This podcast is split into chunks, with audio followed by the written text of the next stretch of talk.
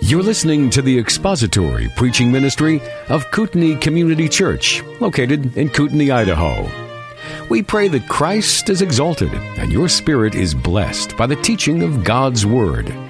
For more information about Kootenai Church, please visit us online at kootenai church dot org.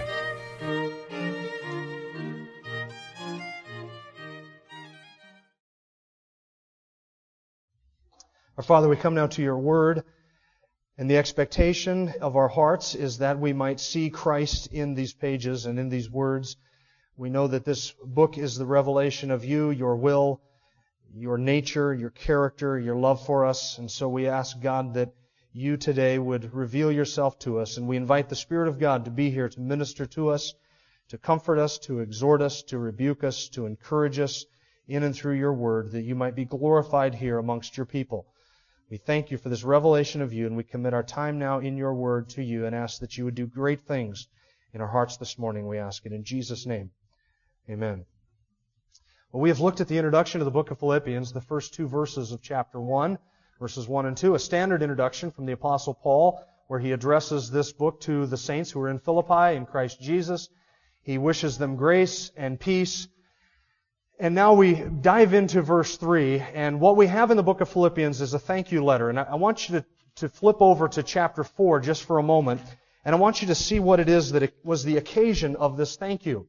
Because he is writing the book of Philippians, this letter to the church in Philippi, to the Philippian Christians, and he is expressing his heartfelt thanks.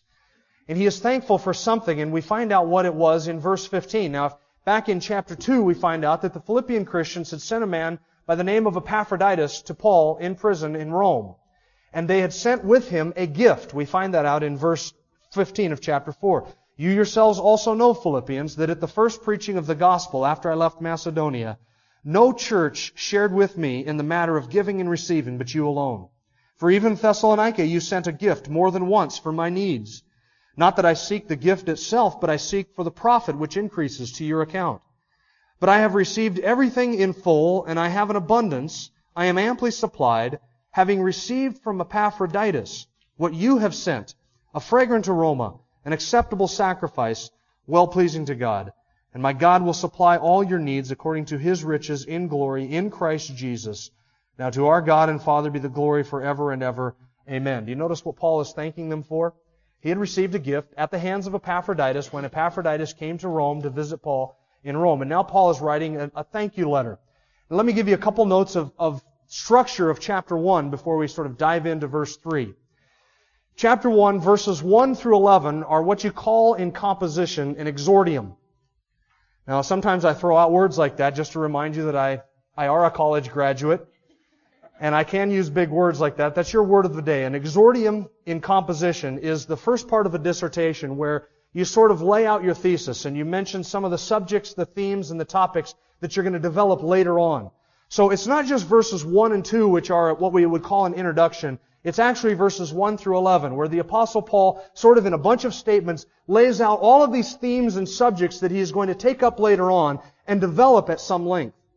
And we see mentioned in verses one through eleven the subjects of righteousness, which he takes up in chapter three, peace, which he takes up in chapter four, thinking on excellent things, knowledge and wisdom and discernment, which he takes up in chapter three, the form of a bondservant, which he spends all of chapter two expounding, the gospel and the confirmation of the gospel, which is what the rest of chapter one is about. So in verses one through eleven, you have him bringing up all of these things, sort of just mentioning them in sort of a, a flash-in-the-pan way, but he's not going to drop them at the end of the first eleven verses.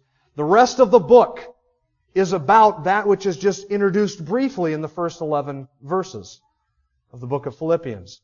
So we're going to see some things introduced here this morning that we're going to take up at length later on. Now let me give you an outline of the first eleven verses. In verses three through six, the Apostle Paul expresses his assurance to the Philippians. You see that expressed so beautifully in verse six, don't you? I am confident, that's assurance, of this very thing, that he who began a good work in you will complete it until the day of Christ Jesus. All of you probably were able to quote that verse or part of that verse from memory because we quote it all the time. That's Paul's assurance for the Philippians. Second, Paul expresses his affection for them in verse seven. He says, I have you in my heart, and I long for you with the affection of Christ Jesus. And then in verses nine through eleven, we get Paul's appeal. This I pray. So verses three to six, his assurance. Verses seven and eight, his affection. And verses nine, ten, and eleven, his appeal. He expresses his confidence in them, his affection for them, and then he tells them what it is that he's praying for. Today we're just going to look at verses three through, actually five. It was supposed to be verses three through six, but let me tell you something. Verse six is one of the most profoundly beautiful verses, I think, in, in In all of the New Testament. It is up there amongst those jewel of jewels. And when you begin to cash that out, you just can't sort of tack that on to the end of the message and say, oh, by the way, this is what this says and this is what it means. We're just going to we're just going to unpack that, and we're going to mind that verse next Sunday. So today we're just going to take verses three to five, and we're going to look at the first part of Paul's confident assurance in them and his expression of thankfulness to them and why it is that he was so thankful. So let's dive into verse three. We'll read together verses three through verse five. I thank my God in all my remembrance of you, always offering prayer with joy in my every prayer for you all, in view of your participation in the gospel from the first day until now. I thank my God. Eucharisteo is the Greek word. It's the word from which we get our English word Eucharist, which is what we use to refer oftentimes to the Lord's Supper, to the communion, the Eucharist. And the Eucharist is the word that's used to refer to that element of the communion service where we thank God for the atoning sacrifice of His Son. That's why we call it the Eucharist. When He had given bread, He broke it and gave what? Thanks.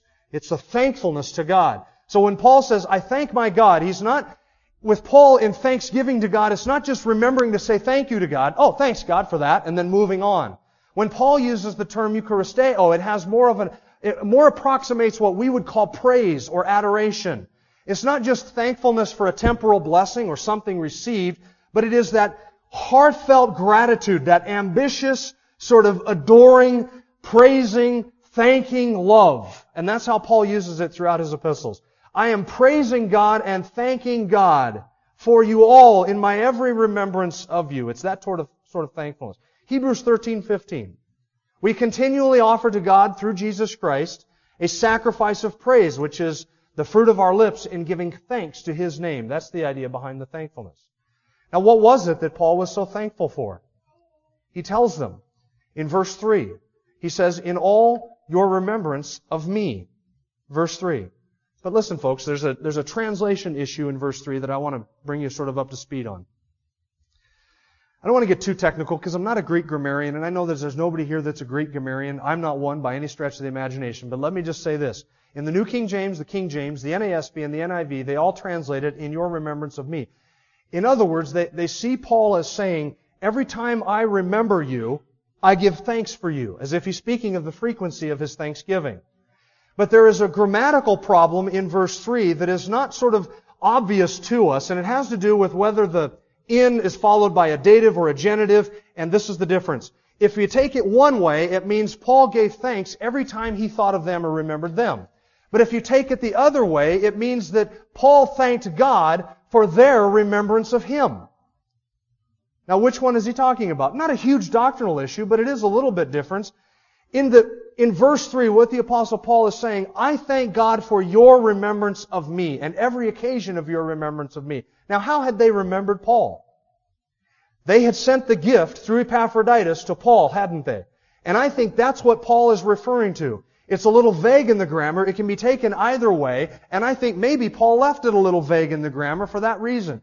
It might be both. It might be that every time Paul thought of them, he thanked God for them. And he thanked God for all of the times that they remembered him.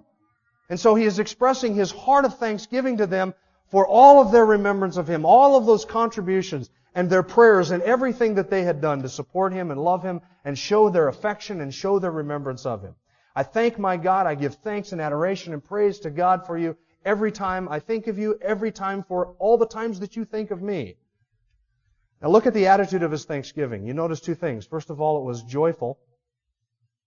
Paul says that he does this, always offering prayer with joy in my every prayer for you all. It was a joyful thanksgiving. And that word joy introduces us to one of the major themes in the book of Philippians, which is the theme of joy. Sixteen different times, either the verb or the noun form of joy occurs in this epistle. And what is so striking about that is that you are familiar with his afflictions, you are familiar with Paul's sufferings, you are familiar with everything that he endured, And here you have him writing from prison, an epistle that rings of joy. Having been arrested and beaten and spent five years of a long travesty of justice, the whole shipwreck, barely making it to Rome, being rejected by the Jews once he got there, all of that, and he writes a letter, and what does it ring with?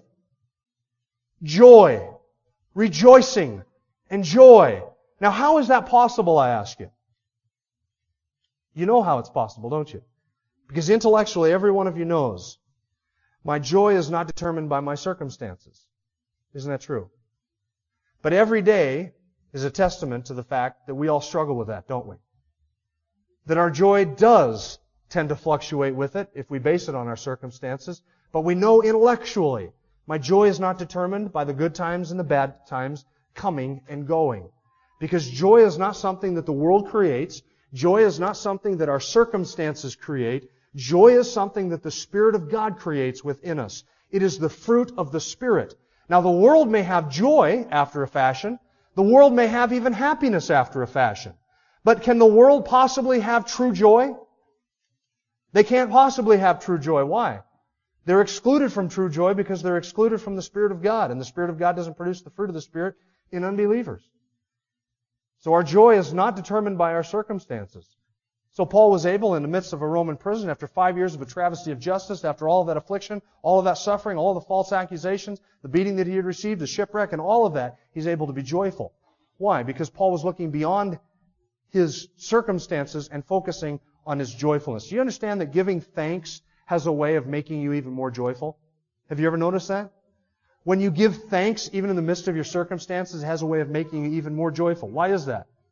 Because it focuses your attention on your blessings that you don't receive, or that you don't deserve receiving, whether they're temporal or eternal, and it takes your mind off your circumstances, which you think you don't deserve, but you really do. And so when you give thanks to God, it actually increases your joy. It was a joyful thanksgiving. Second, it was a prayerful thanksgiving. In my every prayer for you all, he was praying and he was giving thanks, and it was a joyfulness that was connected to a prayerfulness. Now, you think that there's a coincidence there, or a coincidental connection between prayerfulness and joyfulness? They go together, don't they? That prayerfulness and joyfulness go together just like prayerlessness and joylessness go together. And, and you, they all three go together. Thankfulness, joyfulness, and prayerfulness. Because when you pray for other people and for yourself, you take your eyes off of your circumstances and you focus them heavenward. And that produces thanksgiving, and it produces lasting joy. It was joyful and it was prayerful. Now, that's the expression of Paul's thanks. But in verses five and six, Paul gives us the explanation for his thanks. Now, in verse five, what we're given is sort of the immediate occasion for his thanksgiving. In view of your participation in the gospel from the first day until now, and I, what by immediate I mean in, in terms of time, this was the most recent thing for which he was thankful. But verse six gives us the ultimate reason for his thanksgiving, which is what? He was confident that the God who had begun a good work in them would complete it until the day of Christ Jesus. That's the ultimate reason for thanksgiving. But verse five sort of is the immediate reason. And we're going to focus on verse five because it introduces us to a subject that is going to come up again throughout the rest of the epistle. And what we want to do this morning is this. I want to lay a foundation and flesh out for you this idea of fellowship. And then as we go through the book of Philippians, we're going to be adding to our understanding of what fellowship is, and we're going to see it fleshed out in so many areas throughout the book of Philippians. Verse five introduces us to this subject of fellowship. Paul was thankful, and he praised God, and he thanked God, and he was praying for them because of every remembrance of them toward him, in view of, Paul says in verse five, your participation in the gospel from the first day until now. Now, some of your translations may say partnership. I think the N I V says partnership. The King James and the New King James translate it fellowship, because of your fellowship in the gospel. And that is the Greek word in the New Testament, koinonia, for fellowship. That's the word that we use to get our English word fellowship, koinonia. Now, let me ask you a question. I want you to answer this question out loud. I just want you to form an image in your mind. Here's the question. What do you think of when I say the word fellowship? What image pops into your mind? I'll give you a second to sort of crystallize it. Now, if I were to get into your mind right now and see the image that you have, I would be willing to bet that most of you are envisioning some sort of social gathering. Is that true? You're envisioning some sort of social gathering. We have fellowship together, okay? Enjoying tea or coffee with a brother in the Lord, staying around afterwards for a potluck or a meal or taking somebody out to lunch. That's what we call fellowship, is it not? Is that what fellowship is? That's how we use the term. And I would bet that most of you, when I say the word fellowship, are thinking in some way of that idea. But let me suggest to you that that idea of fellowship is to true fellowship what the foam on the surface is to the ocean. Okay? And I'm going to cash out that analogy a little bit. We speak of the ocean and we use the term fellowship, but all we ever really mean and, and really have in mind is the foam. And that is such a shallow understanding, and we have debased the word fellowship in our vocabulary and in the Christian church. And I, I'll confess to you something. I'm guilty of this too, because we say this all the time. Come out to the workday on Saturday for the construction of the new facility. We're going to tie rebar. We're going to have some what? Fellowship. Right? Nothing like visiting over rebar to constitute fellowship. Or join us after the service for the lunch, the potluck which is to follow, and we're going to have a great time of fellowship. If you have an unbelieving neighbor over for a cup of coffee, you call that friendship. If you have a Christian over for a cup of coffee, you call that fellowship. If you stay here for a worship service and you sing and you hear the preaching of the Word, and then you get up and you immediately leave, as some of you do, you have worshiped. But if you stick around and you visit afterwards until we lock up and turn off the lights, then you have fellowship. That's the foam. That's the foam. True Christian fellowship is so vastly much deeper than that, that I would be willing to bet that ninety-five percent of Christians in this country never even get past the foam. And we don't even understand the depth of what real fellowship is. So I want to describe to you what real fellowship is. What is real Christian fellowship? The word koinonia was a word that was used to describe an active participation in something. That's why I like the N A S B translation, your participation in the gospel from the first day until now. An active participation in something. Koinonia. It is active. It's not passive. It's not you sitting in a corner observing something that goes on that somebody else is doing. It is you actively participating in what other people are doing. An active participation in something. If it's passive, then you have simply observed it. But koinonia, you haven't koinonia'd, you haven't fellowshipped until you have actively participated in something. And it is a participation. It is something you must get into. It is something that you do. It is something that you enjoy. You say, well, great, that's right. That we participate in coffee. We have fellowship every Friday night before Awana, a cup of coffee in the kitchen. No, that's the foam. Your true fellowship encompasses so much more than that. It goes so much beyond just merely participating in something. It's an active participation in it, so you have to be involved in it. A koinonia is a sharing. It's a sharing in something. Let me. It's not a koinonia is not a distinctly Christian word. It was used by everybody in those days. Christians took that word and they began to employ it in a way that sort of added a whole new sphere of meaning to it. So it became a Christianized word, or a, a word that Christians sort of co-opted or adopted for their own purposes, and it took on a distinctly Christian meaning. But in Paul's day, you could use the term koinonia to describe even something that was secular, that didn't involve Christians whatsoever. For instance, say John and Harry decide that they want to go into business together. So John and Harry both take their life savings, they throw it into the pot, and they go out and they buy a fishing boat. And they're going to go into the fishing boat business together, the fishing business. They would say in that day that John and Harry had entered into a koinonia. What do they mean by that? They both had an active participation in a business, a common interest, a common goal, a common investment, a common vision, something that was all theirs that they shared together equally and actively. They had a koinonia in something.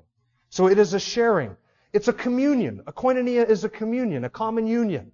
John and Harry have a communion in the fishing business because they both have a common union in that boat and their investment in that boat and their work to make the boat float and have the fishing business. So they have a sharing and a common union.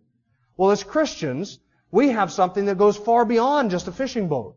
We have a whole sphere of communion and sharing and active participation in something that is so much bigger than us and so much bigger than our fellowship, so much bigger than Kootenai Community Church or the Christians in America or even all of the Christians that are alive right now. And we have a communion and a sharing in something altogether. Well, let me give you a few characteristics of Christian koinonia or Christian fellowship.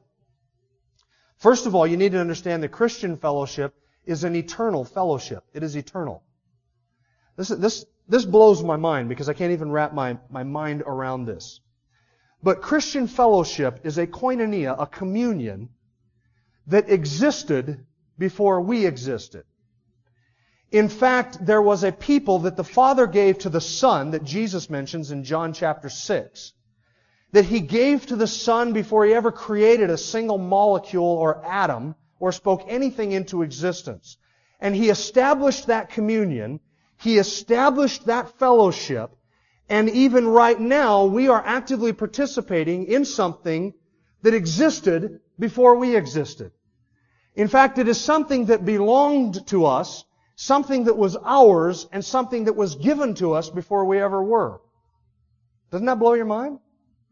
That's why Paul in Second Timothy chapter one can say you were granted grace in Christ Jesus from all eternity.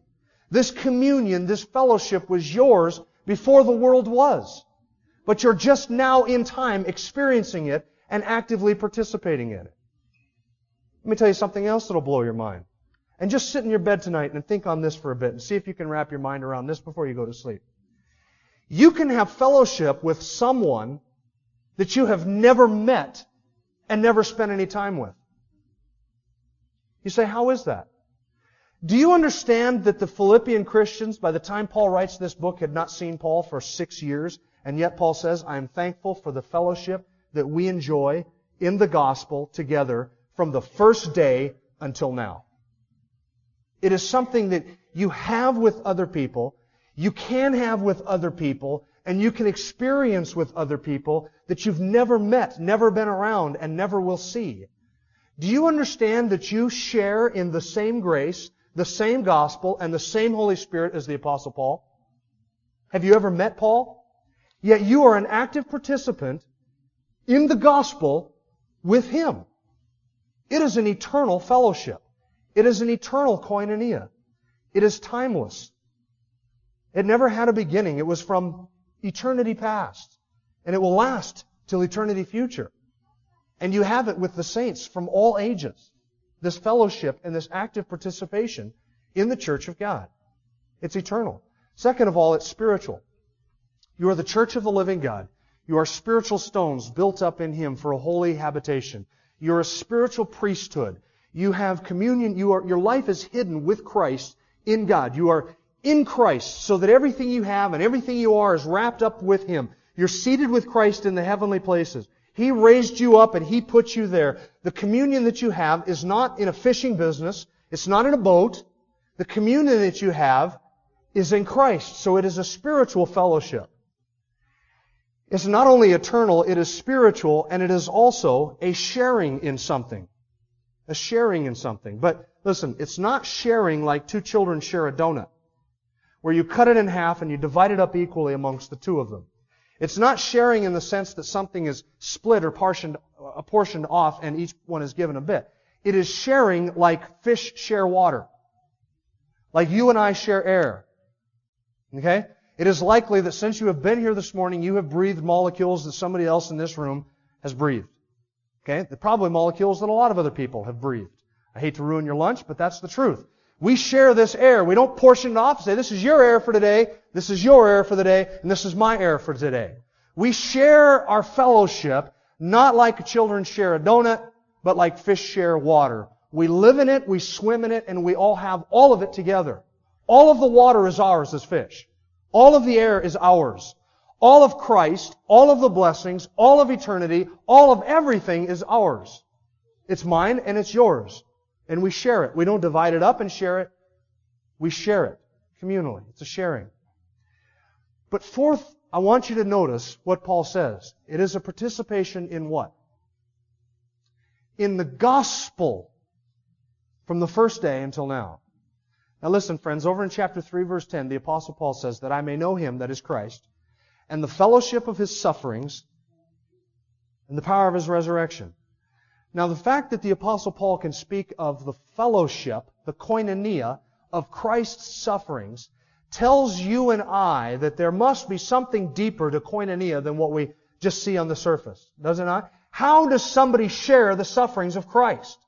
How does somebody have fellowship in suffering? How do you enjoy suffering? How do you get into somebody else's suffering so that we actively participate in the sufferings of Christ? Is Paul, when he talks about the fellowship of his sufferings, is he talking about having a piece of cake and coffee together?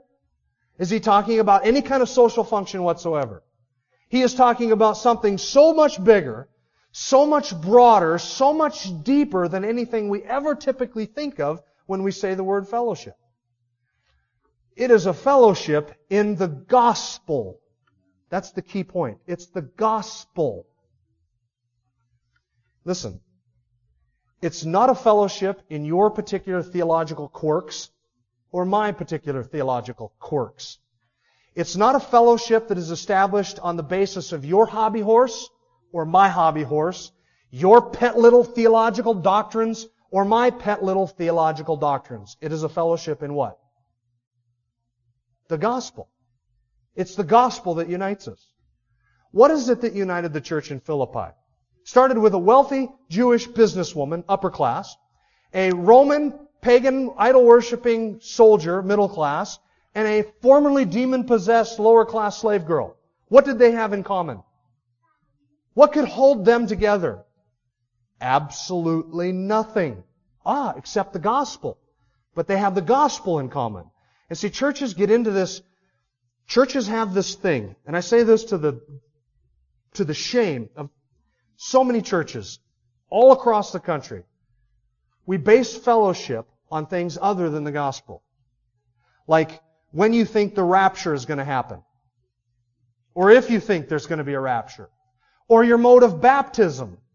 Or whether you're covenant or dispensational. Or whether you even think anybody should be baptized. Or whether infants should be baptized. Or whether only believers should be baptized. Or what, what version of the Bible do you read? Is it King James? Because we're a King James church. Are you a homeschooler? Because this is a homeschooler's church. And not just a homeschooler's church, but certain homeschool curriculums are better than others. Or this is a Bill Gothard church. Or this is a Grace church. Or we're a this church. Or a that church. And if you're going to belong to us, then you've got to be a King James reading, gun-toting, doily-wearing, homeschooling wingnut if you're going to feel welcome here. And fellowship can be based on so many different things. But what is it based on? The gospel. The gospel. And you say, Jim, I'm a Paedo-Baptist.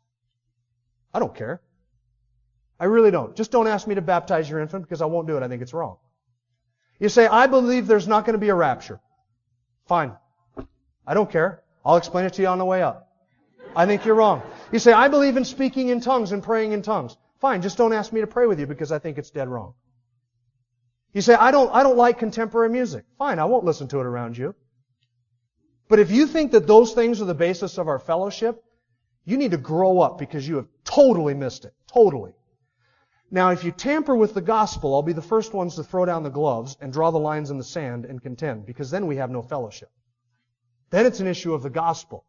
But all of these other things, push them off the sides. I don't care. But the gospel is where we have our fellowship. Not what version of the Bible you read, not what view of eschatology you have, not what you think is the mode of baptism. None of those things form the basis of the gospel. If you have the gospel right, and I have the gospel right, and we are together on who Christ is and what He did and how one gets to heaven, then we've got the gospel nailed down. That's where our fellowship is. All the other stuff is superfluous, and you're my brother in Christ. Because it is a fellowship not in your theological quirks or my theological quirks. It is a fellowship in the gospel.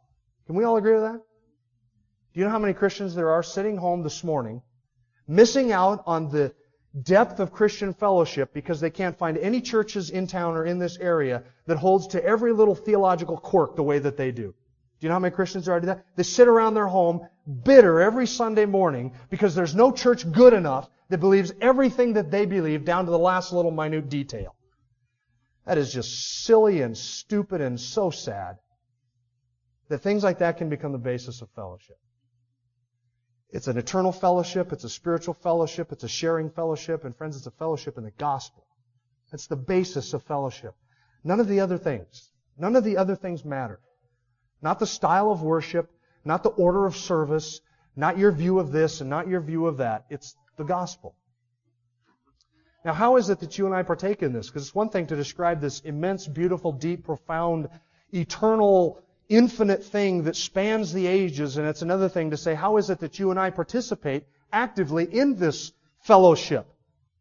Well, if we can ask ourselves the question, what did the Philippians do to participate in the gospel with Paul, then you and I would have a good answer or a good start on the answer of what you and I can do to actively participate together in the fellowship as a church, in fellowship or in koinonia. What does the active participation, the koinonia, actually look like? Well, the Philippians had done a few things. First of all, they had given to Paul. We saw that in chapter four. They had given to Paul's ministry. In fact, in Romans chapter fifteen, I think it's verse twenty-six, Paul says, "The brethren in the churches of Achaia and Macedonia saw fit to contribute," and he uses the word koinonia, which means a contribution or the giving of a gift for somebody else's needs. When you contribute financially to the work of God, you have an active participation in the work that you contribute to. That's why you have to give wisely. You don't give your money to wingnut groups. You don't give your money to false teachers. Because when you do that, you are actively participating in their evil deeds. So you have to be wise with the use of your money. And when you give to this church, you actively participate in the work and the ministry of this church. You have an active participation in sharing the gospel with kids in Sunday school, sharing the gospel with kids on Friday nights, sharing the gospel from the pulpit at special events, in all of the discipleship and the ministry, everything that goes on. All of us actively participate in that work. We koinonia in it through our giving. Do you understand that you have an active participation in the gospel's advance in Paraguay, Colorado, Venezuela, and around the world through the missionaries that this church supports, and that your money goes to support? So when you give to a missionary, you have an active koinonia, an active participation with them in their work to advance the gospel through them. Isn't that a beautiful thing? That's how deep your fellowship is. What else do we do? Well, we pray. We pray. We find out in chapter one, verse nineteen, that the Philippians had been praying for Paul. That's part of what they did to support him. Do you understand that when you pray for a missionary, you pray for a missionary family, you pray for a missionary's work, that you have an active participation with that missionary in the work that he does? How? Because you're lifting their needs before the throne of God, and you're participating with them in their work. You're coming alongside of them. You can have an active participation with people that you've never met and never spent any time with. As you take their needs before the throne of God, you are actively participating in their koinonia, the koinonia of the saints, and the advance of the gospel through your prayers. You pray for this church, and you pray for the ministries of this church, and you pray for the missionaries of this church. You're actively participating in Sunday school and Awana. You don't even have to be there. And you say, "Jim, some of this is really good news, because all of a sudden I found out I don't even have to be here on a Sunday morning to enjoy the fellowship of the saints." Is that what I'm saying? Not at all. I'm just saying there's so much more to the fellowship of the saints than what you're currently enjoying or currently even thinking about. It doesn't mean that you stay home and say, "Good, I, I can stay home in fellowship. I'll just stay home and pray for the service, and I have an active participation in that." I'm not asking you to neglect the foam. I'm just asking you to dive beneath the foam a little bit into something deeper and stir up a little bit more foam. And now you realize that I pushed that analogy probably just a little bit too far. But it is a good analogy. I'm not saying that you can stay home and neglect these things. But I am saying that you can actively participate in them through giving, through prayer. There's another way, through suffering. You find out at the end of chapter one, Paul says that Paul says, "The sufferings and the afflictions that you saw in me and heard to be in me, I know that you're experiencing." Friends, when you bear the reproach of Christ with His church, with His bride, and you bear that suffering for the sake of Christ, you are actively participating in the sufferings of Christ. You have a fellowship in His sufferings. That's what fellowship means. You do it through giving, you do it through prayer, you do it through suffering, you do it through service. When we gather here on a Friday night to, to work with kids, or when you serve God in some capacity within this church, in Sunday school, or in helping t- tear down or set up, or any other capacity in which you serve, you have an active participation in everything that's going on. So that Friday nights and our service on Friday nights, or our service in Sunday school, or our service in building a new facility is not just showing up, getting the job done, and walking away, and okay, my night is over with. But our service to the Lord is an active participation in advancing the gospel as we present the glorious gospel of God to kids or to whoever it is that we're talking to. And you actively participate in it. We do this through Sunday mornings, through our worship, through communion, through our prayer together, through ministry and music, through fellowship, through encouragement, through standing around and visiting. Yeah, that's part of it.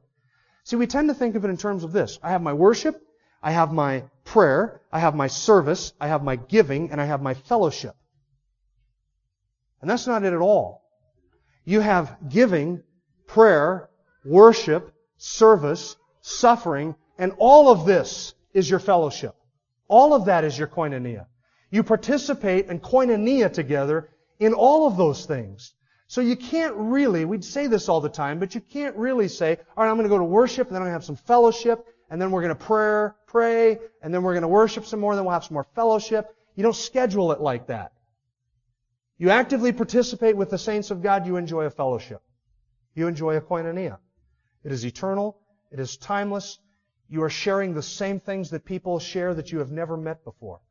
And you actively participate with all the saints of God in something that is so much bigger than anything you've ever imagined. Something that was established and created by God as an act of grace. And you're like a little fish. You get thrown into the midst of this big ocean. And you share it with all the saints of God through all of these different ways that we actively participate. Friends, the degree to which you view your attendance here on a Sunday morning, the service that you render to the Lord, the use of your spiritual gift, your prayer, your giving, all of those things, the degree to which you think those things are superfluous and ancillary and optional is the degree to which you just don't get it. What fellowship really is. You show up at ten forty-five, you leave at twelve. And you think you've obeyed God by giving Him an hour and a quarter of your week. And then some of you don't see another Christian for seven days. And then you show back up here and you get another hour and a quarter. And you neglect the koinonia of the brethren to the detriment of your own soul and to the detriment of the body of Christ as a whole. Because you're robbing something from you, and you're robbing something from others when you are not vitally connected to His body, which is the koinonia of the saints. You're like a fish who says, I'll jump in the water for an hour and fifteen minutes once a week, and I'll jump back out again. Or worse, you're like a fish that says, I'll jump and float on the foam for an hour and fifteen minutes on Sunday mornings, and then I'll flop back up on the dry land again. Don't do that. Don't neglect it. You call this your church family? This is your church family. This is where you're here. This is where you're at. Get involved. Get connected to people. Some of you have no vital relationship with other people in this body whatsoever. And you're robbing from them and you're robbing from yourself. And until you understand what koinonia is, you're never going to appreciate that last statement. You'll never appreciate it. Koinonia is so much bigger than you. So much bigger than me.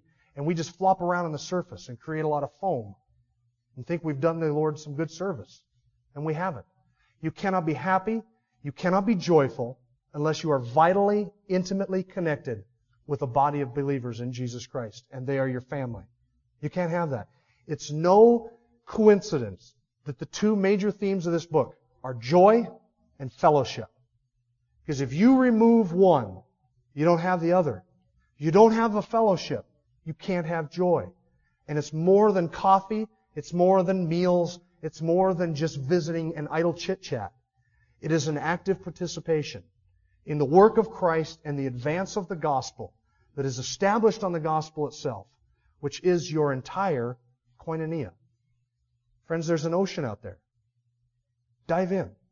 Plumb the depths of it. You'll find your soul healthier as a result of it. Let's pray. Father, we thank You that You have created this fellowship that we exist in and that is ours, and it was ours before we ever existed. Thank You that You have called us to participate in it, that You have saved us, and that You have put us in the communion of saints, which is the body of Christ. We thank You for Your love and grace, and God, I ask that there may not be anyone here this morning that would ever neglect so great a salvation and so great a fellowship. God, from this day forward, may we never, ever mistake idle chit-chat and visiting and having a meal together with the true fellowship of the saints. But give us, God, the grace to dive in and to actively participate in this wonderful fellowship that you have established and that you have created in Christ. Thank you that it is eternal. Thank you that it is by grace. And thank you that it is you that has created it and that it is founded on the gospel. Give us grace, O God, to never neglect that, we ask in Jesus' name. Amen. Thank you for listening to the latest podcast from Kootenai Church.